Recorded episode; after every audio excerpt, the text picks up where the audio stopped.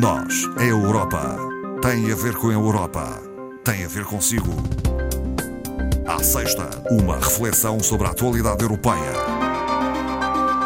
Retomamos esta sexta-feira este programa Nós, a Europa, hoje com a participação de Marco Teles, do Centro de Informação Europe Direct Madeira. Boa tarde, Marco Teles. Boa tarde, Marta.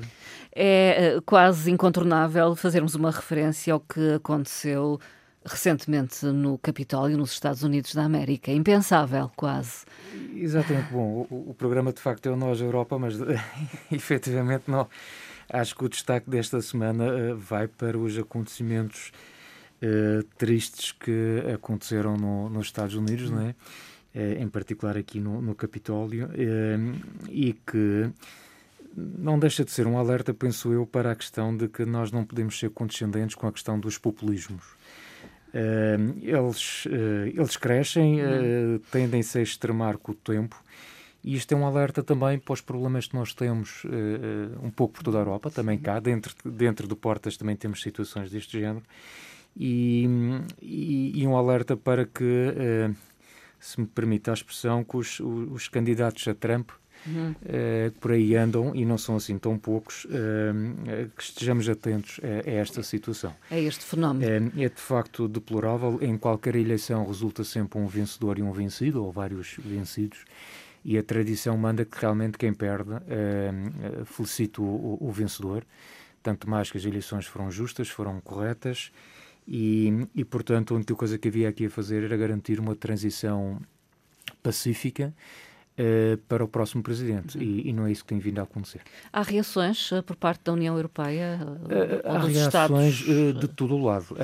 acho que em qual, de qualquer país democrático as reações foram no sentido de realmente algum espanto pelo, pelos hum. acontecimentos, por aquilo que, que efetivamente aconteceu no Capitólio. E, e, esperar haver aqui uma esperança para que de facto as relações com o próximo presidente sejam mais diria, mais pacíficas, mais coerentes, pelo menos, do que uh, o que tem acontecido com a administração de Trump. Marco Teles, 2021 uh, foi uh, determinado ser o ano europeu do transporte rodoviário. peço desculpa. 2021 é o ano europeu do transporte ferroviário. Uma aposta então nos comboios. Sim, é, é, possivelmente um daqueles temas que, para nós em particular aqui na região, não, não trará eh, ou não suscitará grande, eh, grande interesse, mas efetivamente é algo extremamente importante, é uma iniciativa, portanto, da Comissão Europeia, procura de alguma forma salientar os benefícios deste meio de transporte eh, sustentável, inteligente e seguro. e, de facto, através depois de um conjunto de, de, de, atividades que irão decorrer ao longo de 2021, o que se pretende é incentivar a utilização do transporte ferroviário, quer pelos cidadãos, quer pelas empresas, e será importante aqui relembrar que quando falamos do transporte ferroviário, falamos uh, de, um meio de transporte que tem um peso ou um impacto hum. muito reduzido no que toca às emissões de, de, de gases com efeito de estufa, portanto, fazendo uh, do meio de transporte ferroviário um dos mais sustentáveis uh, em matéria de transportes. curiosamente, apesar desses benefícios, apenas 7% dos passageiros utilizam o transporte ferroviário no, no total, a nível uhum. europeu, e somente 11% das mercadorias uh, uh, recorrem a, a, este meio de transporte. Portanto, anda aqui um, um potencial de crescimento muito grande para uh, este, este meio de transporte. Covid, vacinas, vamos continuar a ouvir falar disto ao longo de 2021. A pandemia não abranda, antes pelo contrário, mas as vacinas estão aí e há esperança no horizonte. Sim, eu, eu, cinco notas assim muito rápidas sobre a questão da pandemia. De facto, como a Marta disse bem, eh, o número de vítimas não para de, de aumentar. Uh, contabilizando só o que se está a passar no espaço europeu, uh, já estamos quase a atingir a fasquia dos 16 milhões de infectados e cerca de 400 mil mortes, portanto, é, são números de facto assustadores. E esta possibilidade dos confinamentos totais, eh, que experimentamos em março e que uhum. obviamente ninguém gostou, começa a ser uma possibilidade cada vez mais real. E, portanto, já tivemos, inclusivamente ainda no final do ano passado, países já antecipar esta situação, sim, sim. o caso da Alemanha, o caso do Reino Unido, da, da, da França. e, e, a tomar medidas um pouco mais drásticas para fazer face a este aumento. E volta uh, a considerar-se. E volta a considerar-se, uh, inclusive hoje uh, tem sido um, o tema que está um pouco na ordem do dia. Um segundo aspecto é dizer uh, também que o processo de vacinação é obviamente a melhor arma que temos contra a Covid-19, mas é um processo demorado. Hum. até alcançarmos a tal desejada imunidade do grupo. Portanto, uh, é verdade que as vacinas estão aí, neste momento hum. já estão duas autorizadas pela Agência Europeia do Medicamento, mas até que toda a população seja vacinada, ou pelo menos é, aquele número que é considerado essencial para se alcançar a imunidade, ainda leva algum tempo, hum. ainda para mais, como já se percebeu que efetivamente uma dose de vacinas não chega, será preciso uma segunda e, portanto, eh, isto é um processo demorado. Terceiro aspecto, se me permite, só para dizer que tão importante como a questão das vacinas são os comportamentos conscientes e responsáveis que cada um de nós deve ter no combate à pandemia. E, portanto, hum. eh, acho que, tirando a medida extrema do confinamento total, Uh, as outras medidas, normalmente as eficácias são um pouco mais reduzidas, até porque assentam muito no benefício da dúvida que se dá uh, aos cidadãos, cidadão. às empresas e no acreditar no bom senso de cada um. E, e a verdade é que uh, o bom senso não é propriamente uma coisa que anda por aí a imperar, digamos assim. E de facto, Uh, os resultados estão um pouco aqui à vista. Uh, neste momento, a tendência até é que os números venham a crescer e que isto é um pouco, de certa forma, o resultado uhum. até de alguns excessos de, de, de, de, de período natalício e, e, de fim de ano. Uhum. Um quarto aspecto, só para dizer que parece-me que nesta questão da vacinação o papel da comunicação social será extremamente importante. Chocou-me ver que, por exemplo, sejam publicados títulos como Técnica do IPO morre dos dias após a vacina. Isto é um título que não pode vir cá para fora. Sim. Não pode, porque de facto, uh, uh, sendo na verdade o que lá está não é, não é fake news, nem é uma mentira, Sim. é um facto. Sim. Mas nós sabemos muito bem que a generalidade das pessoas, e sobretudo recorrente aos meios, de, aos meios digitais, não se põe a ler a notícia na íntegra. Nós lemos um título. E, portanto, o título dito desta forma Induzem é realmente enganador. Eu porque uh, o que se provou é que efetivamente acontece uma morte, que essa pessoa tinha de facto sido vacinada, mas não foi, a morte não decorre uh, da aplicação de uma vacina. Como provou depois a autópsia. Como se veio a provar, exatamente. E, portanto, uh, acho que tem que haver um cuidado muito grande em relação à forma como se trata esta matéria das vacinas. É uma responsabilidade é, é uma quem comunica. É, é, uma responsabilidade de quem comunica e é também nós, enquanto cidadãos, também já, já aqui falamos várias vezes sobre essa questão, de termos este cuidado de procurar fontes fidedignas quando se procura informação e também de evitar a partilha de informação quando nós não temos a certeza, porque hum. obviamente se uma notícia deste género que eu estou a partilhar nas redes sociais e outra pessoa se partilha, multiplica. multiplica-se o efeito e na verdade depois o impacto uh, é grande. E a desinformação é muita em relação a, a, a este aspecto da vacinação, é, do coronavírus no global, enfim. Sem dúvida, ainda há muita desinformação, apesar de, por exemplo, recordo-me que a própria Comissão tem uma página específica até para falar desta questão da, da desinformação,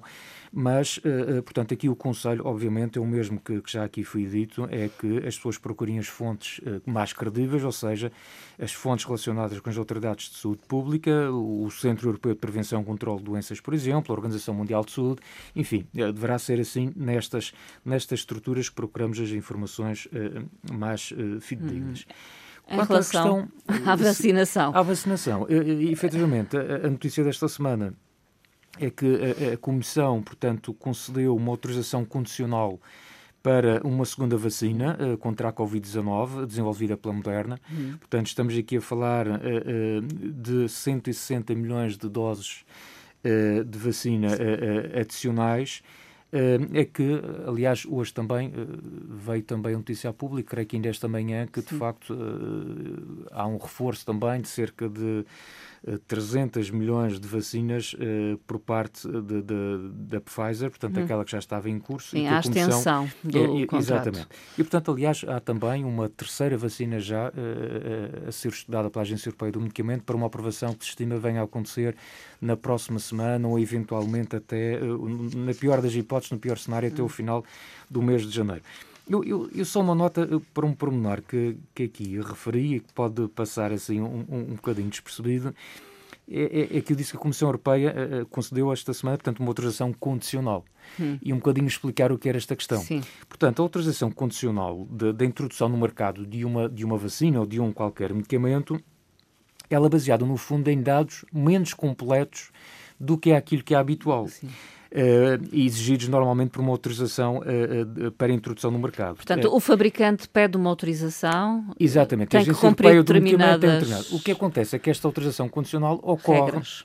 Hum. Quando se considera que o benefício da disponibilidade imediata desse medicamento, ou neste caso desta vacina, é claramente superior ao risco associado ao facto de ainda não existirem todos os dados que são considerados normais. Sim. De qualquer forma, é bom que se reforce este aspecto. Uma vez uh, uh, dada esta autorização condicional de introdução no mercado, as empresas, neste caso os laboratórios, ficam sujeitos a ter que apresentar os dados adicionais e, inclusivamente, apresentar provenientes, dados que sejam provenientes de estudos novos que venham hum. a ser hum. desenvolvidos ou que estejam ainda em curso. Sim. Uma coisa é certa, embora toda a informação não esteja lá, essa autorização condicional só é dada quando a vacina é segura e eficaz. Uhum. Portanto, estas são as duas palavras-chave elas são seguras e são eficazes. De outra forma, nunca seria dado esta autorização. E uh, estas empresas têm que apresentar posteriormente todos os dados que e são estas requeridos. estas empresas, posteriormente, à medida que se vai desenvolvendo o processo e que, se, enfim, que, que, vai decorrendo os estudos, ou, ou, que já estão em curso, ou aqueles novos que venham eventualmente até ser feitos, essa informação é depois complementada, exatamente. O fundamental é passar mesmo essa informação de que as vacinas uh, são seguras Sim, e eficazes. São seguras, são eficazes. Uh, 90%. Em alguns casos, 95%, ou Moderna. Ou, que parece. Uh, e com a nota, se, se, a Marta me permite, que é, uh, isto não é o tempo para nós baixarmos os braços, porque obviamente hum. uh, realmente as vacinas claro. é uma janela de esperança que ali está, não é propriamente, não quer dizer que o problema esteja solucionado, até porque, como referi aqui, é um processo, como nós sabemos, uhum. vai demorar algum tempo. Até 30 de junho de, deste ano, Portugal assume a presidência rotativa do Conselho da União Europeia. Sim, esta é a grande, creio que é a grande, a grande boa notícia, uhum. vá, 2021. Um, ehm, para quem esteja assim, um, talvez menos atento a esta situação, é, esta uh, não é uma situação inédita. Portanto, é a uhum. quarta presidência portuguesa do Conselho da União Europeia.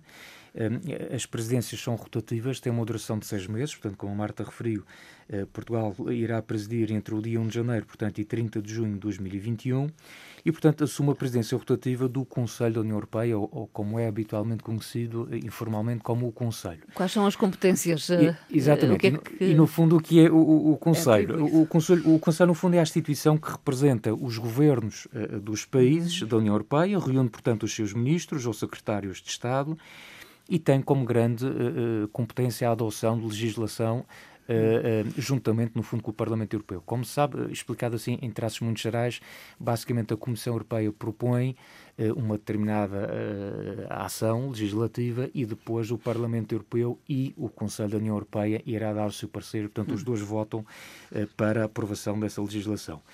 E o que, é que, são, no fundo, os grandes objetivos da presidência portuguesa hum. para estes seis meses? três aspectos que são muito importantes e que, no fundo, não venham romper com o trabalho que já vinha atrás, neste caso feito pela Alemanha, que foi a, a anterior, a, assumir a anterior presidência. É a continuidade. É, obviamente, a continuidade. O primeiro, a primeira prioridade é promover a recuperação, assegurando a, a, a chamada transição verde e, e, digital, e, portanto, nesse aspecto, aquele desbloqueio uh, da questão do orçamento que foi conseguida mesmo uh, no encerramento do ano e também daquele pacote de ajuda do, do plano de recuperação Sim. do Next Generation EU, foi um aspecto positivo. Portugal não teve que herdar essa responsabilidade de aprovação, portanto, foi esse resolvido. processo já ficou resolvido e, portanto, será fundamental agora para este processo da recuperação. A segunda prioridade é o pilar europeu uh, uh, dos uh, direitos sociais, a concretização do pilar europeu dos direitos sociais, e o terceiro obviamente também aqui é importante, que é reforçar a autonomia de uma Europa uh, aberta ao mundo. Portanto, já se percebeu, aliás, sempre foi política europeia de estar aberta para o mundo, a Europa não se fechar sobre si mesma, mas também no âmbito deste aspecto, notou-se, inclusive nesta decorrente da situação da pandemia, que em algumas matérias a Europa terá que trabalhar um uhum. bocadinho mais para se afirmar a nível mundial e não estar tão dependentes, tão dependente de outras áreas do globo. Podemos acompanhar tudo o que vai acontecendo em termos de presidência portuguesa do Conselho da União Europeia num sítio na internet. Sim, o convite uh, é que uh, toda a informação está disponível, uh, disponível na página 2021portugal.eu. Além do site que foi criado especificamente para a presidência portuguesa, existem também páginas nas redes sociais, portanto no Instagram, no Facebook, com muita informação. Está de resto lá disponível o, o programa bastante até exaustivo de, de, de eventos para, para, estes, para estes seis meses. Uh, na medida do possível, atendendo à situação da pandemia, como é óbvio, Sim. e portanto todas as, informações que se possa querer um, eh, pesquisar de forma mais detalhada estão disponíveis de facto nesta página. Marco Teles, estão abertas as candidaturas para estágios em instituições europeias. Quer fazer uma referência? Sim, há sempre candidaturas abertas para diferentes uh, tipologias de, de, de estágios. Uh, neste caso, uh, a Comissão Europeia abriu a candidatura ao Blue Book, ao chamado estágio Blue Book, para um, um, período de estágio que se inicia em outubro deste ano e que vai depois se prolonga até 28 de fevereiro de 2022 e é um estágio destinado às áreas de administração ou de tradução, com uma duração, portanto, de 5 meses, que pode acabar por ser realizado em Bruxelas, Luxemburgo ou até outras cidades europeias. Os candidatos têm que ser nacionais eh, de um Estado-membro da União Europeia ou de um dos países candidatos. Devem ter uma licenciatura, eh, eh, concluída a licenciatura de pelo menos três anos, conhecimento, obviamente, de línguas, pelo menos duas línguas comunitárias, uma das quais obrigatoriamente terá que ser o, o inglês, francês ou alemão. E, uh, e, a remuneração mensal é são de quase 1.300 euros, o que é um valor uh, simpático para um, para um, para um estágio. Uh, e, portanto, é, é, mais informações mais detalhadas sobre estes estágios poderão ser encontradas também na página web Trabalhar na União Europeia. basta pesquisar pôr no Google exatamente com esta designação trabalhar na União Europeia e aparece todas as ofertas de estágios. Existem Sim, outras, outras, além, além, deste que, além deste que referi aqui e que são sempre oportunidades que não são uhum. fáceis porque Sim. há muitos interessados, como é óbvio, as vagas claro. não são assim tantas, mas são oportunidades que existem e que vale a pena uhum. tentar. Tentar, pelo menos. Marco Teles, obrigada pela participação uma vez mais. Obrigado, eu. Eh, Até uma próxima. Nós, a Europa. Até à próxima.